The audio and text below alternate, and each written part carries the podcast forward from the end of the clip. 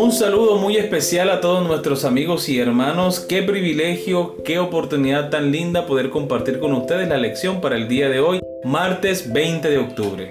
El Señor ha sido bueno con nosotros y nos ha permitido llegar hasta este día con su compañía y con las lecciones que Él tiene para nosotros cada día. Así que vamos a empezar a estudiar. Con ustedes Stephanie Franco y Ericolo. Bienvenidos.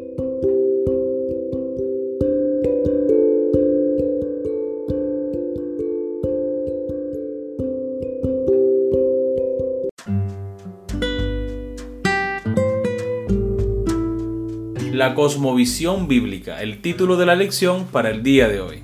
Como se mencionó en la introducción, nadie ve el mundo desde una perspectiva neutral. Por ejemplo, un ateo mira un arco iris en el cielo y no ve nada más que un fenómeno natural.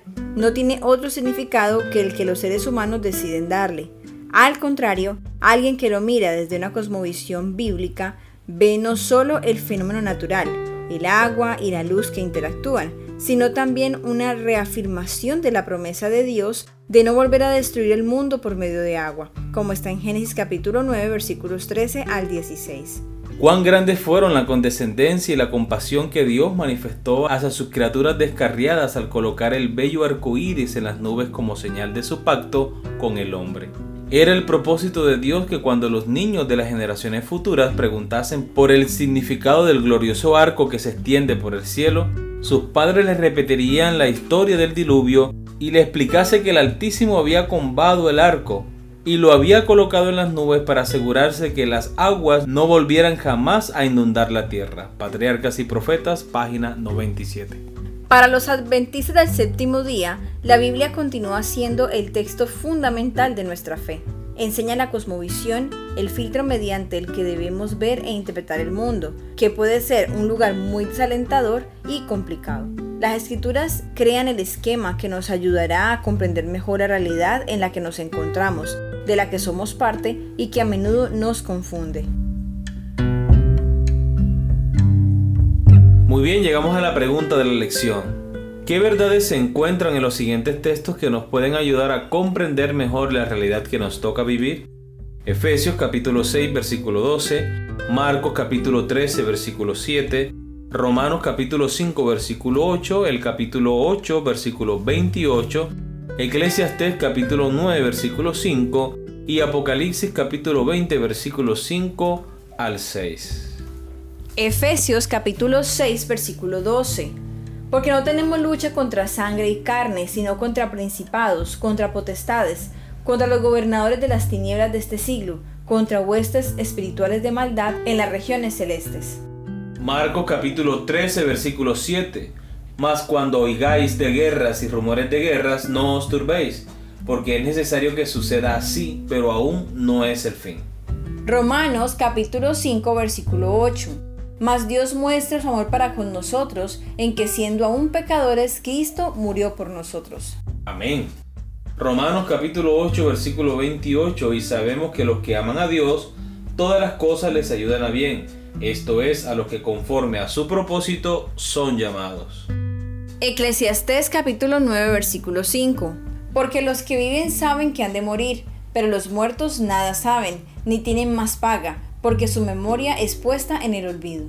Apocalipsis capítulo 20 versículos 5 y 6. Pero los otros muertos no volvieron a vivir hasta que se cumplieron mil años. Esta es la primera resurrección.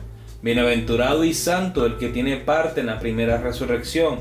La segunda muerte no tiene potestad sobre ellos, sino que serán sacerdotes de Dios y de Cristo y reinarán con él mil años. Muy bien, recordemos la pregunta. ¿Qué verdades se encuentran en estos textos que nos pueden ayudar a comprender mejor la realidad que nos toca vivir? La primera verdad que se presenta aquí es el gran conflicto cósmico entre Cristo y Satanás y que inevitablemente nosotros estamos en medio de ese conflicto, algunos todavía vacilando entre si seguir a Cristo o seguir a Satanás. Pero otros, como nosotros los cristianos adventistas del séptimo día, con la convicción firme de que Cristo es nuestro Señor y Salvador. Por eso no tenemos lucha contra carne y sangre, sino contra principados, contra potestades, contra huestes espirituales de maldad. Pero dice el Señor en su palabra que no debemos temer, porque Cristo Jesús está con nosotros. Él mismo le ha dicho que todas las cosas que le ocurren a los hijos de Dios es para bien. Solo a los que conforme a su propósito son llamados. Dios tiene el maravilloso poder de transformar las malas decisiones, las situaciones difíciles de nuestra vida en bendición. Y eso lo puede hacer Él porque es todopoderoso. En el marco del gran conflicto también vemos el panorama de que hay guerras y rumores de guerra. Esto se hace cada vez más notorio mientras pasan más los días y los años de nuestro planeta. Otra verdad que debemos tener presente es que los muertos nada saben. Y es que Satanás se aprovecha de esta creencia para desviar los ojos de las personas de Cristo. Piensan que de pronto sus familiares están en el cielo con los ángeles cuidando desde allá arriba y aunque este pensamiento es alentador, sabemos que todos los que han muerto en Cristo descansan en la tumba esperando la segunda venida. Y es que Satanás se aprovecha de esto poniéndole esa falsa esperanza en sus corazones y no los permite hacer una preparación concienzuda, sincera, real de su vida para con Dios. Una verdad muy importante que encontramos en la palabra de Dios es que en Cristo Jesús podemos encontrar el perdón de nuestros pecados mediante su muerte en la cruz. Qué maravilla es que Dios estuvo dispuesto a entregarse por cada uno de nosotros para que tuviéramos esperanza de salvación y vida eterna. Amén. Muy bien, continuamos con la lectura. Como adventistas del séptimo día, debemos ceñirnos firmemente a las enseñanzas de la Biblia, ya que esta es la verdad revelada de Dios para la humanidad, que nos explica muchas cosas sobre el mundo que de otro modo no sabríamos ni entenderíamos. Por lo tanto, la educación cristiana debe estar arraigada y cimentada en la palabra de Dios y debemos rechazar cualquier enseñanza contraria a ella. Muy bien, hemos llegado a la pregunta final de la lección. ¿Qué otras enseñanzas de la Biblia contradicen las creencias que la gente tiene? ¿Qué deberían enseñarnos estas diferencias acerca de la importancia de atenernos fielmente a la palabra de Dios? Muy bien, una de las enseñanzas bíblicas que contradicen las creencias populares de las personas es que debemos adorar a los santos, a los discípulos, a los apóstoles de Cristo que hoy la Iglesia Católica los cataloga como santos. Y aunque la Biblia habla acerca de los santos en Cristo Jesús, se refiere al hecho de que hemos sido apartados para Dios, consagrados para Él, no para ser adorados. Y en Apocalipsis, el capítulo 19, el versículo 10, encontramos un caso bastante particular. Recuerden que Juan se encontraba en la isla de Patmo y el ángel de Jehová le vino a visitar para revelar el misterio de las visiones que había tenido. entonces dice el versículo 10, del capítulo 19 de Apocalipsis, caí a sus pies para adorarle y me dijo, no hagas eso, yo soy consiervo tuyo y de tus hermanos que poseen el testimonio de Jesús. Adora a Dios, pues el testimonio de Jesús es el espíritu de profecía. Un ángel de Dios le dice a Juan, no me adores, porque yo también soy un siervo como tú. Adora a Dios. Y en el libro de Hechos, capítulo 10, versículos 25 y 26, cuando Pedro es llevado por el Espíritu Santo a la casa de Cornelio, dice el versículo 25, al llegar Pedro a la casa, Cornelio salió a recibirlo y postrándose delante de él, le rindió homenaje, es decir, le adoró. Pero Pedro hizo que se levantara y le dijo, ponte de pie, que solo soy un hombre como tú.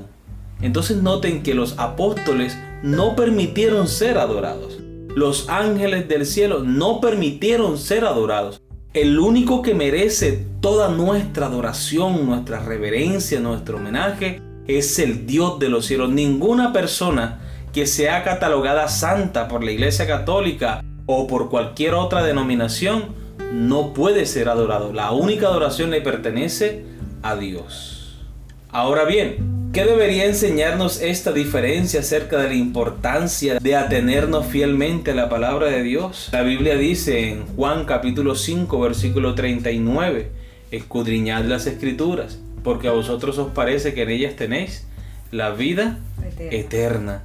Y también el apóstol Pedro dijo, es necesario obedecer a Dios antes que a los hombres. Es por eso que nosotros debemos tener un buen fundamento bíblico para que cuando lleguen estas corrientes de creencias falsas contrarias a la palabra de Dios, nosotros fácilmente podamos identificarlas. Amén.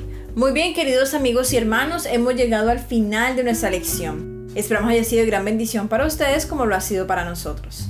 Les esperamos mañana para una nueva lección. Que Dios les bendiga.